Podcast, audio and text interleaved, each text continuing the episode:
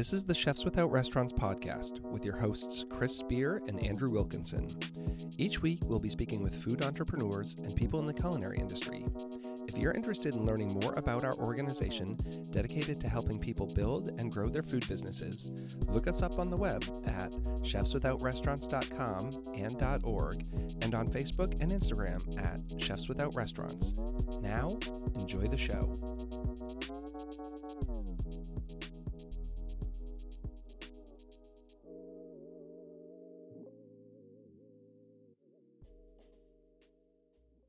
This is episode 26 of the Chefs Without Restaurants podcast. How's everyone doing? This is Chris, and today we have an interesting episode for you. A few weeks ago, I talked to Jason Luttrell and was on his podcast, The Luttrell Show. So, Jason's given me permission to repost the podcast here for all of my listeners. Jason is a beverage, events, operations, and hospitality consultant. Funny story as I was getting into cocktails a decade ago, Jason used to bartend at the bar Death and Co. in New York City, and Jason was actually uh, the one making my cocktails that evening. So the very first cocktail I ever had in New York City was made by Jason. And through social media, we have kept in contact over the years. So I saw him up at the Star Chefs Congress in October, and we struck up a conversation and have kind of carried that offline since then. So I was very happy when he reached out to me and asked if I want to be on his podcast and kind of talk about what I do through Perfect Little Bites and Chefs Without Restaurants and the future of in home dining, in home bartending, and the such. So, on another note, today is March 17th, uh, St. Patrick's Day. And I'm sure everyone's aware that we are in the middle of a global pandemic, the COVID 19 flu virus that's taking over the world. So, a lot has been going on and has impacted everyone and everything. So I'm not sure what the podcast is going to look like for the next couple weeks or months. So that's one of the reasons I'm dropping this podcast here because Andrew and I have not been recording. Uh, I do have a couple shows already recorded and I need to edit them. So just bear with us over the next couple weeks. And I'm going to be dropping a mini episode probably soon to kind of talk a little more about the whole situation, how it's impacting people, and seeing what we can do. But I hope you enjoyed this episode. I think we had a great conversation. Please check out the show notes to learn more about Jason and see what he's doing. And as always, thanks for the support and have a great week.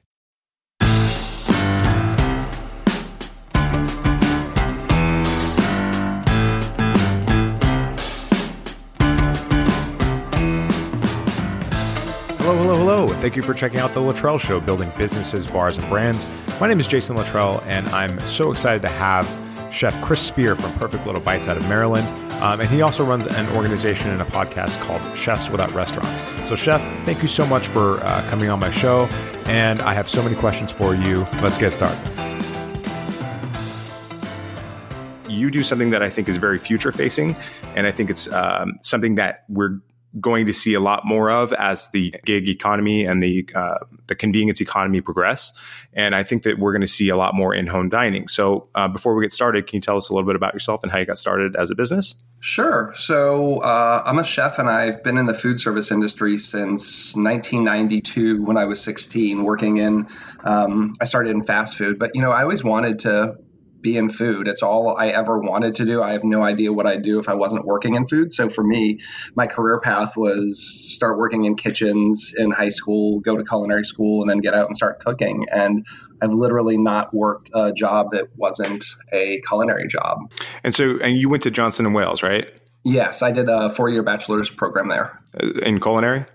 Yes, all four years. But you get a lot of uh, business. The last two years kind of focus more towards uh, opening your own place. Led you on the path of, of independence, where you don't have a brick and mortar, where you're um, literally creating dining experiences like you would see in a restaurant in people's homes. How did what? Where did that pivot come from? Yeah, I think a lot of it was, um, you know, kind of wanting to own my own restaurant without all the baggage that comes along with it. I think uh, financially, I didn't have the money. I didn't want to take on investors. And then just all that stuff of not being flexible, being there all the time, working until two in the morning, um, trusting your business to other people. and I uh, was most recently working for Sodexo in contract food, which gives you a much better work life balance. Um, fast forward now, I have seven year old twins, um, but I even started thinking about this before I had kids. Just what was my quality of life? How much time could I spend with my wife? How much time could I spend doing what I wanted to do?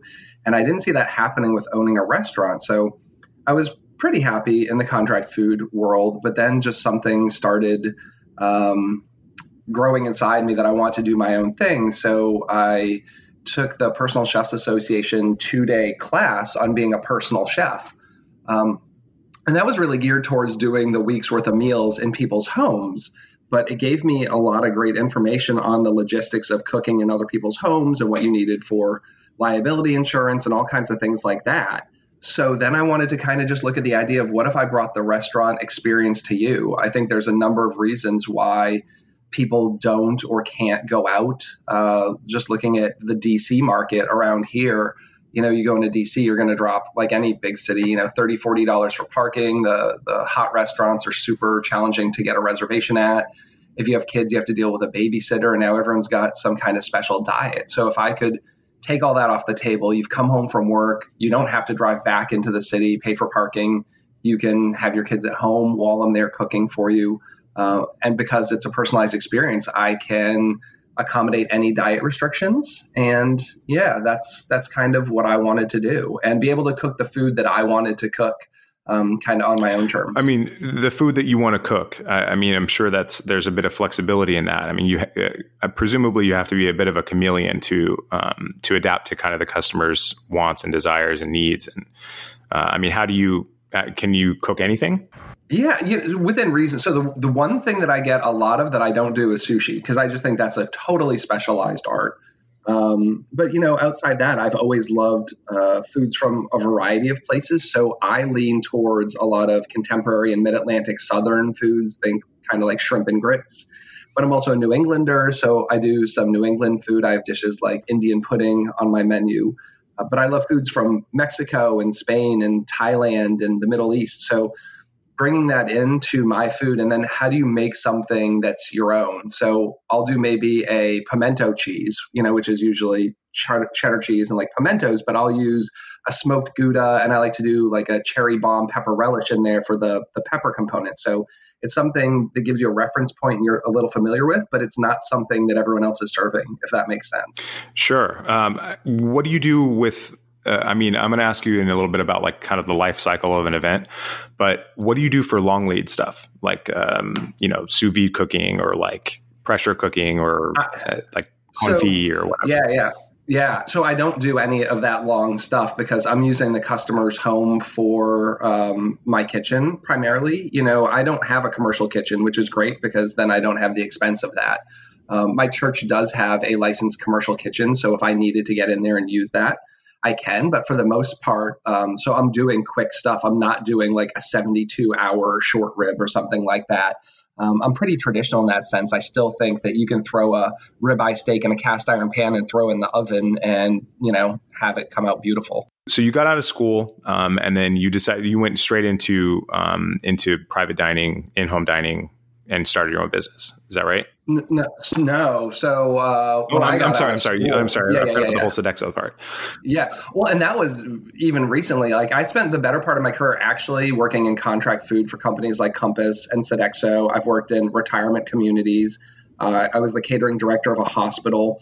So, you know, kind of the big secret that I never told anyone for so long was that I literally had never worked in a restaurant. Like, if you don't count fast food, I've never in my life worked in a restaurant. Um, and I think people are super surprised that I've been in the food industry for 27 years now. And my only restaurant experience is like working at Burger King when I was 16. Um, this is what I wish people would understand is that the the restaurant bar industries are extremely multifaceted. I mean, there's there's so many different things you can do with a degree or with with whatever skills and experience you have.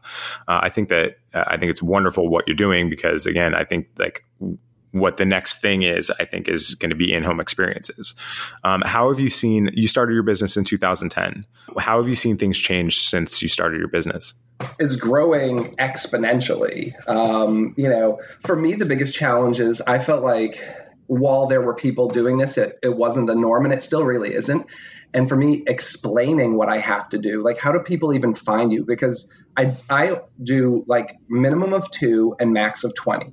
So if people want a wedding catered, that's not me. But if they want a week's worth of meals, that's not me. And I realized I really needed to start advertising that my competitors were restaurants and not caterers that you know people still say well you know if i have an event coming up i'll think of you. I said like you don't need an event. If you were going to go out on friday night and go downtown to a restaurant just hire me to come and do it in your home instead. Like it doesn't even need to be a birthday or an anniversary. Just instead of going out to a restaurant and spending that money hire me and i'll come in and give you that experience in your home. I bring silverware i set your table i have linen napkins i bring all my own china i bring the pots and pans. There's no cleanup you know if you want to hang out in the kitchen like it's a chef's table and talk to me the whole time cool I'm going to serve you a seated plated meal and then I'll take all the dirty stuff home with me.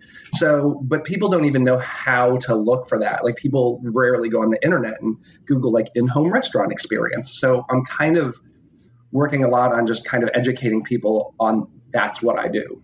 So you also have a podcast called um, Chefs Without Kitchens, which is wonderful. It's culturally relevant. It's very com- compelling content that you're putting out there, and it is a punishing schedule. Oh my God, how many podcasts are you putting out? So it's called Chefs Without Restaurants, and we we're ideally I'm doing one long form podcast a week, and now we're kind of trying to look at what we do for backfill, whether it's like little snippet stuff. Sometimes when we have guests in, we'll have a mini episode that we do. Like one was um, buying gifts, you know, kitchen related gifts for people for the holidays. One coming up is going to be about like Instagram marketing. Um, but so essentially we're releasing one a week, but sometimes we're recording three. Like we went to Baltimore last week and we spent about 10 hours between travel and everything. And we banged out three like hour and a half episodes in one day. Oh, wow. I mean, there's an economy of scale if you're just, you know, in the same place and you say, hey, Monday is my recording. Like I just clear my schedule unless a big event comes in. You know, I'm not usually busy on Mondays anyway. So we've just turned Monday into podcasting day. And as long as we're not going to do anything else, let's just kind of get a bunch in the can. And then that gives us a little leeway in case we have a week where we can't do it how do you market your business aside from the podcast? I, I mean, podcasts are, mm. are, wonderful. I mean, they're great for SEO. They're great for like yeah. you know spinning content and you know quoting people and, and doing all these wonderful things. But what else are you doing aside from this? Aside from your prolific podcast schedule? Yeah, I mean, social media, and you know, I was an early adopter, so a lot of people ask, you know, how do you grow an audience? It's like, well, I got online at like 2007, 2008 and started following people and engaging people back when people were real influencers, not like paid to take pictures of whatever. But you know, I would post a dish on Twitter, and then like Rene Redzepi follows me on Twitter, right? And he would repost that to his I don't know bazillion people who follow him, Boom. and then you know you maybe get a local or two person following you, and it's just the very long tail of engaging with people on social media, and you know now having an Instagram page and trying to post stuff regularly, hashtag appropriately, e-stock potential customers on social media. Um, yeah, that's, that's a lot of work. It's a lot of work acquiring customers for sure. Yeah. And you know, my website set up like a food blog, and I did that. I launched it ten years ago when I launched my business. So when you talk SEO, I mean, if you type like personal chef Maryland in there, I'm like first page rank without having to pay for anything, just because the longevity of that. And then I have backlinks to magazines I've been in, like Garden and Gun and um, things like that. I've been actually I have three cocktails, I think, in Imbibe magazine. Um, I'm actually known more for my cocktails in the published world. Like I have a cocktail in Garden and Gun, three were in Imbibe, and um, a mention was in Oxford American in an article that John T. Edge wrote. Um, so like really good for SEO stuff. Yeah, like back like if, if, you don't know what SEO is, search engine optimization. It's a way that your website gets relevant. So if some, somebody searches for your keywords, like for instance, personal chef Maryland, um, the reason Chef Chris gets uh, ranked really highly is because one, he's been in the game for a long time, um, and two, because there's a lot of back like relevant backlinks from high authority domains. It means that that Garden and Gun has referenced his website, and um, that makes his site more relevant. Uh, is that a good explanation of that? Yeah, definitely. Um, so it's one of those things like if you have your if you have a business and um, you know one of the first things I would say is like one get the domain name, two put up a website really quickly, and start thinking about exactly what people are searching to find you. Um, that's a really that's a the very basic marketing tactic. Some people hack it, some people spend money like getting um, you know ghost articles written about their websites and stuff like that. It's all a waste of money. Just it's all about being relevant and being important. What do you think the future of food on demand uh, in urban areas is going to be like, and and how do you fit into that whole picture? Yeah, I mean, so I'm talking about like I'm talking about specifically like Grubhub. Like you know, like I, I feel like people are going to be eschewing things like um, restaurants in in-person dining experiences, and then moving towards things like what you're doing. Definitely. I mean, I think um, time is what everyone's trying to figure out how do they get more time how do they squeeze more into their day and how do they cut out the stuff and i think that's why you're seeing the rise of you know, not only like Grubhubs, but, you know, Amazon Prime, you know, I order like batteries off of Amazon Prime, you know, just because uh, it'll be here tomorrow. Uh, so I think that, that you're going to see the continuation of that. And then I'm really interested in looking at these ghost kitchens, which are, you know, essentially like kitchens and industrial warehouses that don't have a storefront where basically you're just producing food and then sending it out delivery. And you could have a commissary kitchen with a number of different chefs and business models in there and just have like a, a, home delivery based business where you don't even have to have customers come in with no storefront. Right. Because people, a lot of people, especially when they're opening restaurants, they think like, oh, I'm going to create this beautiful experience and I'm going to d- deliver this wonderful food and these beautiful cocktails and it's going to be the best in the world. Um, but what oftentimes people don't think about is the 30% of floor space that they need to generate revenue and like the other 70% or 60% that is costing money. And um, and it's grubhub and seamless and, and uber eats and all these things. They don't care about that. They they're you're they're taking 20 30% to market your business for you. And that is oftentimes the entire margin of a brick and mortar. And so you've kind of sidestepped all that um, I mean, do you have a truck? Do you have like, how do you bring, what kind of equipment do you bring to your events? My minivan. Um, no, I have very little overhead. I mean, I, I am very profitable because I operate lean. Um, yeah, I mean, I just have my minivan that we use for the family. And on work days, I use that to throw my stuff. I went to IKEA and I have probably 20 giant clear bins and everything is organized for China and silverware and all that stuff. And I have a meticulous pulls list for every event. And when uh, you know, a couple days before I print that off and just start writing what I need to pull. So I used to, I've worked a number of years in off premise catering as well. So having a background in high volume off premise catering really helps you. And then when you scale down to like two to 20 people, it's almost a no brainer for me. And, and cost wise for them, is it is it comparable to um, a dining experience, like in a nice nice restaurant? Yeah. So my price point starts at about a hundred dollars a person, and that's just where I wanted to be. I feel like the middle of everything is going to get squeezed out and you're either going to be low cost very fast minimal experience or you're going to be high end expensive lush. So I, I do think that there's going to be this thing where it's like people are either going to do the in-home delivery they don't care about the experience it's cheap and delicious or they're going to spend a lot of money on high end dining. That's kind of my feeling. And with my business model, I just couldn't get into seeing a profitable model where I was charging $30 for dinners or whatever. So, you know, I have people who pay up to $200 a head for dinner. So I go do a dinner for 10 people at $200. That's $2,000. And if I run like a 20% food cost, then my only other cost for the actual event is gas. And then there's my time. And then the rest of my expenses are pretty much just marketing because I have all my own capital uh, expenditures taken care of. What about uh, compliance stuff? Uh, do you? I mean, you mentioned insurance earlier. Like, do you have to have? Um, what else do you have to have? So technically, and it, I'm sure it can vary. There's like nothing you really have to have. I've done a lot of research. Technically, I don't think anyone wants to hear this, but I think I could be cooking it all out of my home, and I know there are people who do that because I'm not regulated as a caterer. I'm a personal chef, so it's considered a service industry. So because I'm buying products and then going to my customer's home and preparing them there, that kind of gets around that. I and I there's no uh, professional organization you have to be a member of. You can join the Personal Chefs Association or something, but a lot of that is just um, for marketing purposes. Um, so I'm an LLC. Uh, I have my ServSafe certificate, which I've had consistently since 1994. Um, and I have liability insurance with a decent amount of coverage, and that's all I really need to operate. Huh. I mean, I've heard stories of um, of people getting uh, getting into jams like for for selling grab and go food or like packaged food.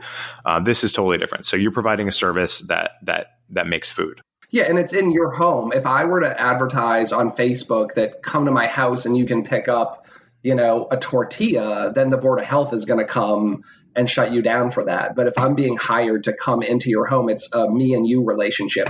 You and I have a contract that I'm going to come to your house and cook dinner for you and your spouse this evening. That has nothing to do with Department of Health. And if I go to the store and buy food and take it to your home and then prepare it in your home, cool. And if you get sick, then you personally come after me and my insurance has to deal with that. But it's not related to Department of Health or anything like that.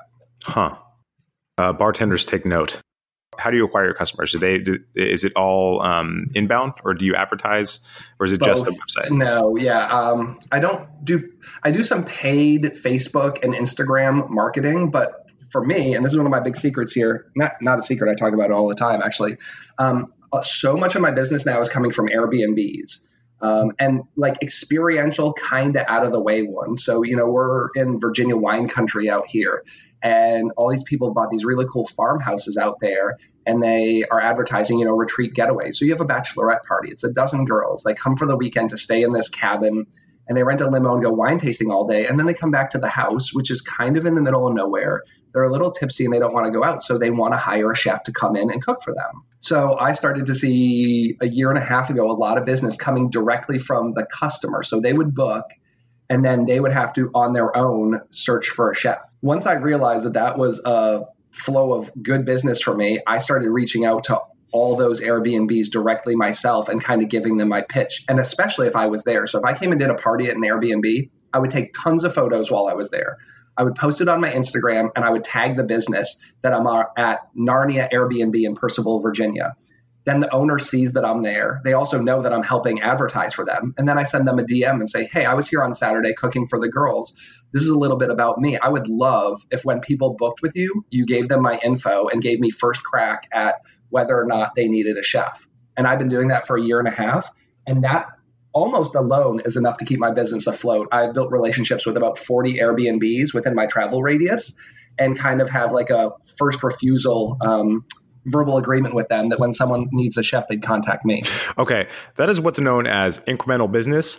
Also, straight up fucking hustling. That is awesome. Yeah, like I'll spend four hours on the Airbnb website just looking at places that kind of meet the aesthetic and the vibe I'm going for, going for high end places. Um, and those are people who have money to spend a little bit and um, you get a bigger party. You know i like doing twos but the money's at where you get to the like eight to 12s and the kind of people who are going to rent a $2000 a night you know place have the $200 a person for dinner. Um, just going back to that um, i think it's so wise and so smart that you're like listen i'm not going to do this $30 plate nonsense. Um, this is the service i provide. It's worth it. Um, you know you need to have money to engage me.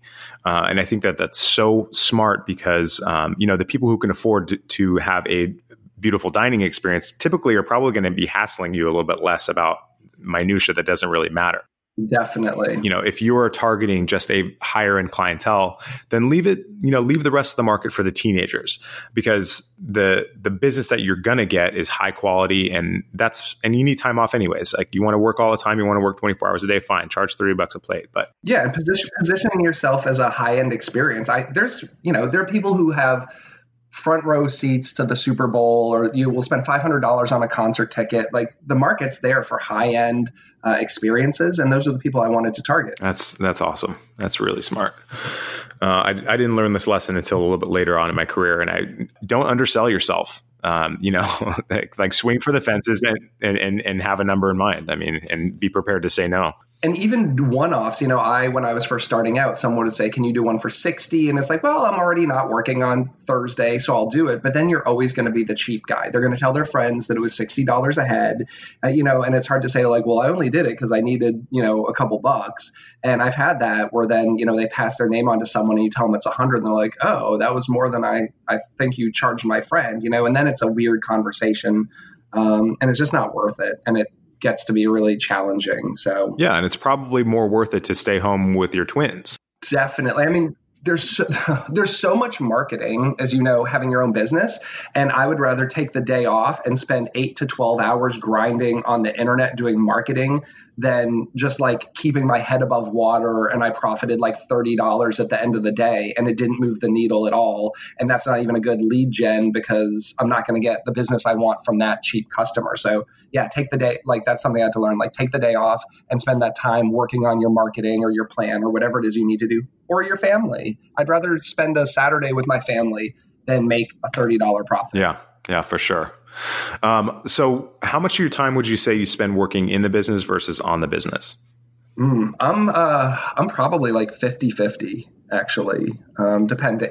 I mean, I have weeks where I have five events, so it's a little less, and then I sometimes have a week where I have like one event, which sucks, but you know, you just figure that it all comes out in the wash and this is just a week to hustle and get some stuff done. Do you have, are you the only employee or do you have other people that work with you? Yeah. So um, I'm the only employee is the short answer. So Chefs Without Restaurants is actually an organization I've started to help other food entrepreneurs build and grow their business all for free. There's no membership or anything like that. And we do a lot of gig sharing. Um, and the podcast grew out of that, but it's been a two year organization I've had. So the nice thing about that is when I have a party of 15, that's a little more than I can handle. So I go into our private Facebook group that I started and I'll just say, who wants to come make $300 on Friday, you know, July 8th? Um, all I need you for is like five hours at a house. So we're actually, a lot of us are using the group to just find contractors on a one on one basis. So a lot during Christmas season, as I had bigger parties, I would just, you know, DM someone an address and say, you know, meet me there at five and you'll probably be done around 10 and I'll give you like $300. So I pay like 40 to $60 an hour for my help because I really need them. I get paid really well, and you know I want to help someone else who's kind of in my boat. Yeah, I mean that's competitive for um, an experienced sous chef. That's good money. On the day of an event, what's your day like? What do you do?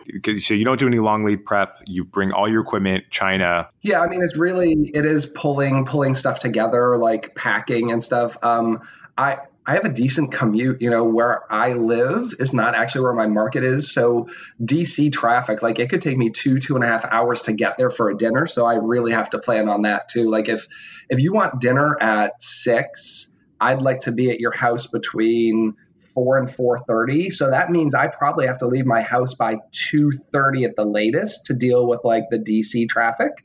So really my day i've lost like i need to be packed and out of the, the house or if i'm using the commercial kitchen out by like 2 2.30 so i really don't have that much during a day. So it's the days leading up of like getting all the china pulled getting things done ironing my napkins um, any last minute like things stopping at the grocery store you know packing the cooler with ice and then stopping at a store on the way out of town and grabbing whatever i need um, yeah so it's organization. Do you use any kind of documents for organization? Do you use like a banquet event order or do you use like um, software for that or how do you plan your events? So i have a like i made an excel pull sheet which is it grew out of the catering company i worked for. And my wife actually used to be a chef and we worked at the same catering company for a brief period of time together and she helped me with that. So you know it has everything from snack plates salad plates entree plates all the way down and I just uh, print that off and then scribble the menu like in the margin just to remind me of what I need. And I go item by item that, you know, okay, it's six people. And the first thing is like pimento cheese. So I need like snick, six snack plates for that and like a bowl and a serving spoon. And then like move to the salad. It's like I need six salad plates and six salad forks. Um, so that takes a little time to, to pull a list so you don't forget anything. And you know, I'm going to a customer's home for the most part, and if God forbid I forgot a fork or something, I can probably make do. But I just like to bring everything on my own. I would imagine that's also a benefit of, of having a higher end clientele is that um, they're not so fussy about that kind of stuff. Yeah, sometimes they want me to use their stuff because it's special china and I can do that. The challenge is, is I always want to leave you a clean kitchen and no work, so then I have to stay in clean. Like I would rather come home and take off my chef coat and put on some music and just clean at my leisure than have to stay at your house another hour uh, and hand wash your fine china. Yeah, no, that's that's kind of kind of an interesting thing. Like, do, like, would you charge more if they wanted to use their own stuff? No, because I, I, you know, that's why I charge what I charge is to cover all that incidental stuff. Um, I was just telling someone yesterday, I don't cost my food, my recipes or menus, and people are appalled, especially since I came from very high. Um, volume businesses where I had to know those numbers. But when I play at the high end, you know, I have crab cakes, right? If you manage your proteins, like crab is 20, say $20 a, a pound, right? I don't need to cost out the mayonnaise, the teaspoon of Old Bay, the lemon juice. I'm charging 100 to $200 a dinner. Like, as long as I know that my crab is $20 a pound and I get four crab cakes out of a pound, that's a $5 center of the plate cost. It's realistically like five 30, but that 30 cents doesn't matter when I'm at that high end. So I've built in enough of a buffer that whether it be a time issue or a food cost issue, that I still have covered my costs. Is there a, an economy of scale with the dishes? Like, do you take things home with you, and does that inform the dishes that you offer your guests? Yeah. So um, there's a whole bunch of things. So I've changed my business model a little bit where my guests don't get to choose every course. Like I used to sell a five course menu or a six course menu, and I gave you the flexibility to order everything.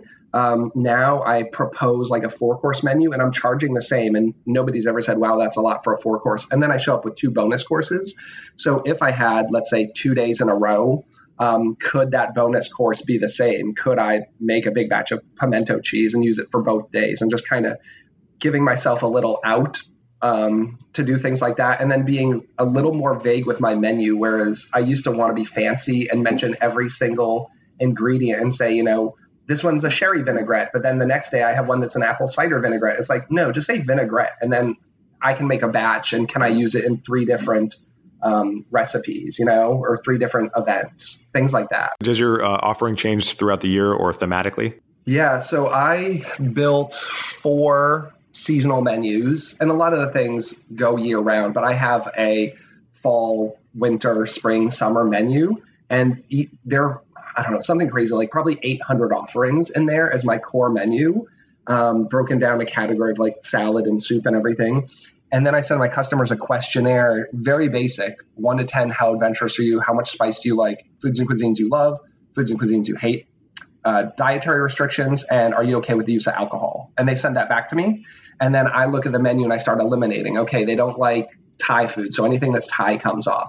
They have a gluten allergy, anything with gluten comes off. And then I have still a very large list. And then I pare it down to things that maybe I feel like making um, and then send them a menu proposal on that. The parallel that I that I keep drawing, and I know that this is terrible, but it's like I, I, I one of my guilty pleasures is the show Below Deck, uh-huh. and, I, and I see awful people that come on these these cruises. yeah. um, you know, you see the chef in the galley, like who's like bending over backwards to accommodate these really terrible people, um, and that's kind of what I have in my mind. It, it just seems like like even with the menu and the set menu and the and the the thematic and seasonal menus that you put together, there still has to be curveballs. I mean, there still has to be something that like the water doesn't get hot enough. The the, the temperature in the oven is, not even. Yeah. I mean, how do you how do you deal with that? Is that just experience? Uh, it's experience. You know, the I don't need to see your kitchen ahead of time, but I do ask how many ovens you have because that's the one thing. You know, I did an event the other night and they picked a menu they wanted, but they wanted,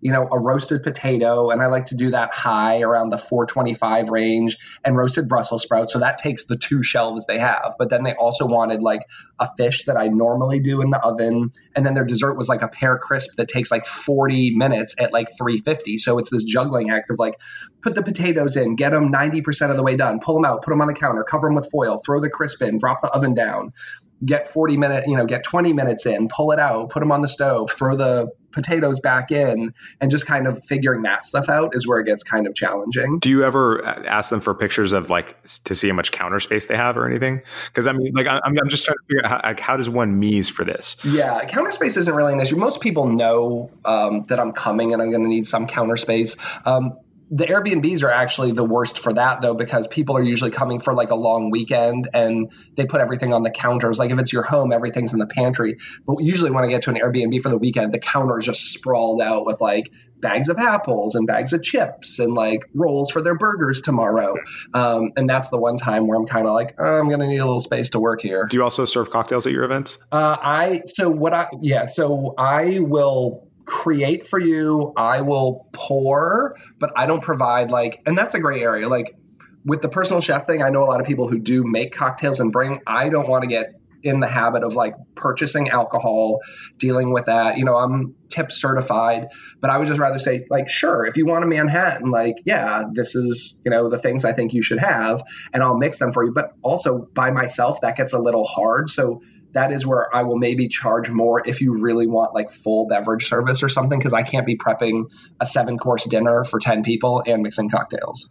no doubt. Yeah, it seems like plenty by itself. So, do you have any aspirations to scale your business? I mean, do you have any, do you, do you see the business model changing at all? Uh, no. No, and that's kind of why I built Chefs Without Restaurants because I think that's a scalable business. Like long term, I think that's actually going to be my business.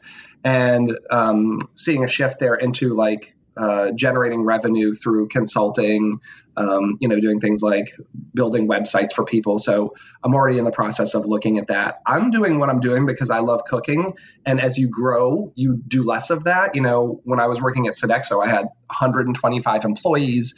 I was overseeing five venues. I had two chefs de cuisine, four sous chefs, and like a million workers. And then I spent most of my day in my office doing phone calls, you know, budgeting, P&Ls, hiring, firing, reviews. Like I hate that stuff. That's not why I got in the food business. If I wanted to push pencils, I'd become an accountant and make more money. Like I want to cook every day and when you're going a month without literally cooking food, that sucks. So I'm like I want to get back in the trenches and be cooking every day. So how can I go um, cook every day and make a living at it. Because you know, I said to my boss one time, like, "Oh, I'd love to be cooking more." She's like, "Well, I'll cut your pay forty thousand dollars, and you can do that." Ha ha. And it's like, no, I'm serious. Like, I want to be cooking more, and I just didn't see a way. So I think if you scale, then it's back to me um, planning menus, managing menus, and sending people out to do it without me. And that's not what I want to be doing. Um, so building the Chefs Without Restaurants as a scalable business model, I think, makes more sense to me.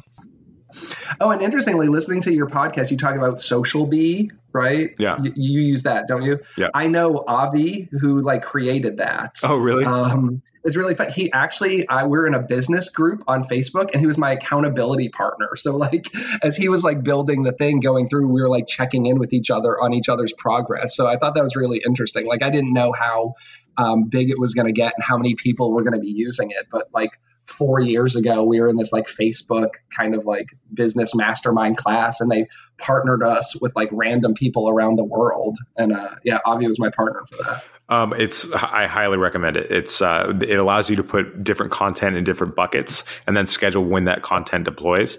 Um, and uh, and you can put RSS feeds into it, and so you can like anytime I publish a podcast, it automatically publishes to my my content bucket, and then that strategically drip feeds uh, on Twitter, Instagram, Facebook, LinkedIn um, throughout yeah. and different parts of the day, different days of the week, etc. I still manually push all that. I don't know. I just uh, I know one of my downfalls is uh, I'm a little ADHD, undiagnosed, unmedicated, and I like am all over the place a little bit, and I don't do well with schedules. I don't do well with calendars. I guess I'm probably the kind of person who needs it.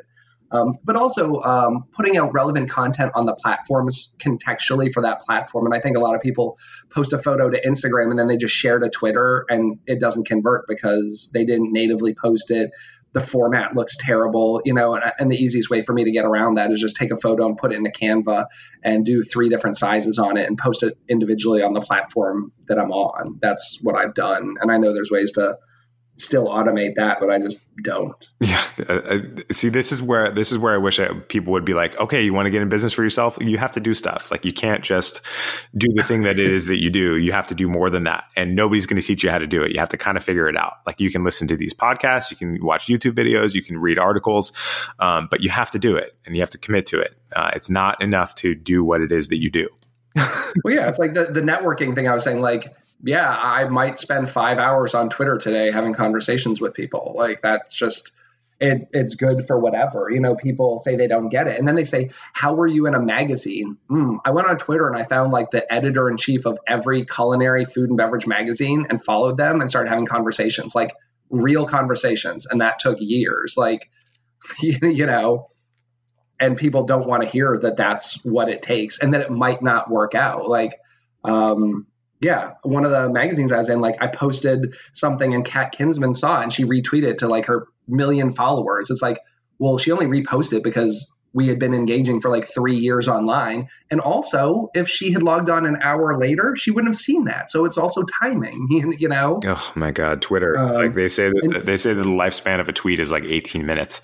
I know, it, like, and I have a soft spot uh, for that because that's how I built my whole business was on Twitter essentially, and just like people showing me love and um, yeah, helping me grow really quickly. But it comes from a genuine place of like engaging with people, right? Like today the Washingtonian magazine released like their best 100 restaurants. It's like going on there and like personally congratulating the chef of every one of those restaurants that I know. Like that takes time, but you know, and it's also like the good thing to do. Like I love Ryan at Bresca and I'm to say, "Hey, congrats, you were the number 7 spot. Cool." Like that might not get me business, but long tail, I build a relationship with him by doing things mm-hmm. like that, you know? Yeah, absolutely. I, I, think what you're doing is very cool. I think it's very um, future relevant. Um, and, and I really appreciate you taking the time to, to talk to me about it.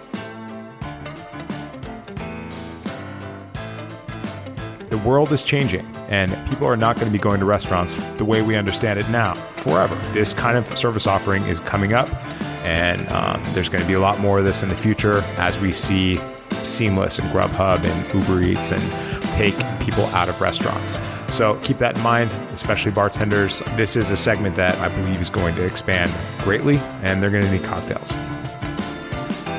So I hope you got a lot out of this interview with Chef Chris Spear. Uh, I know I did. It's very interesting to see how he hustles as a one man show. Be sure to check out the show notes for a summary of the show and links to any of the products and references that we talked about. I'd like to keep these shows as short as possible and as dense as possible, as this one ran a little bit long. But if you have any thoughts, questions, or ideas, please be sure to reach out to me at Jason Luttrell on Twitter and Instagram, or search for Jason Luttrell on Facebook and LinkedIn. If you got anything out of our time together, you can thank me by simply sharing this with another person. If you loved the show, please hit the subscribe button, leave a review, rating, or comment on iTunes or wherever you get your podcasts. You can find Chef Chris Spear at Perfect Little Bites on Instagram and Twitter, www.perfectlittlebites.com, or you can check out his podcast at Chefs Without Restaurants, anywhere you get your podcasts.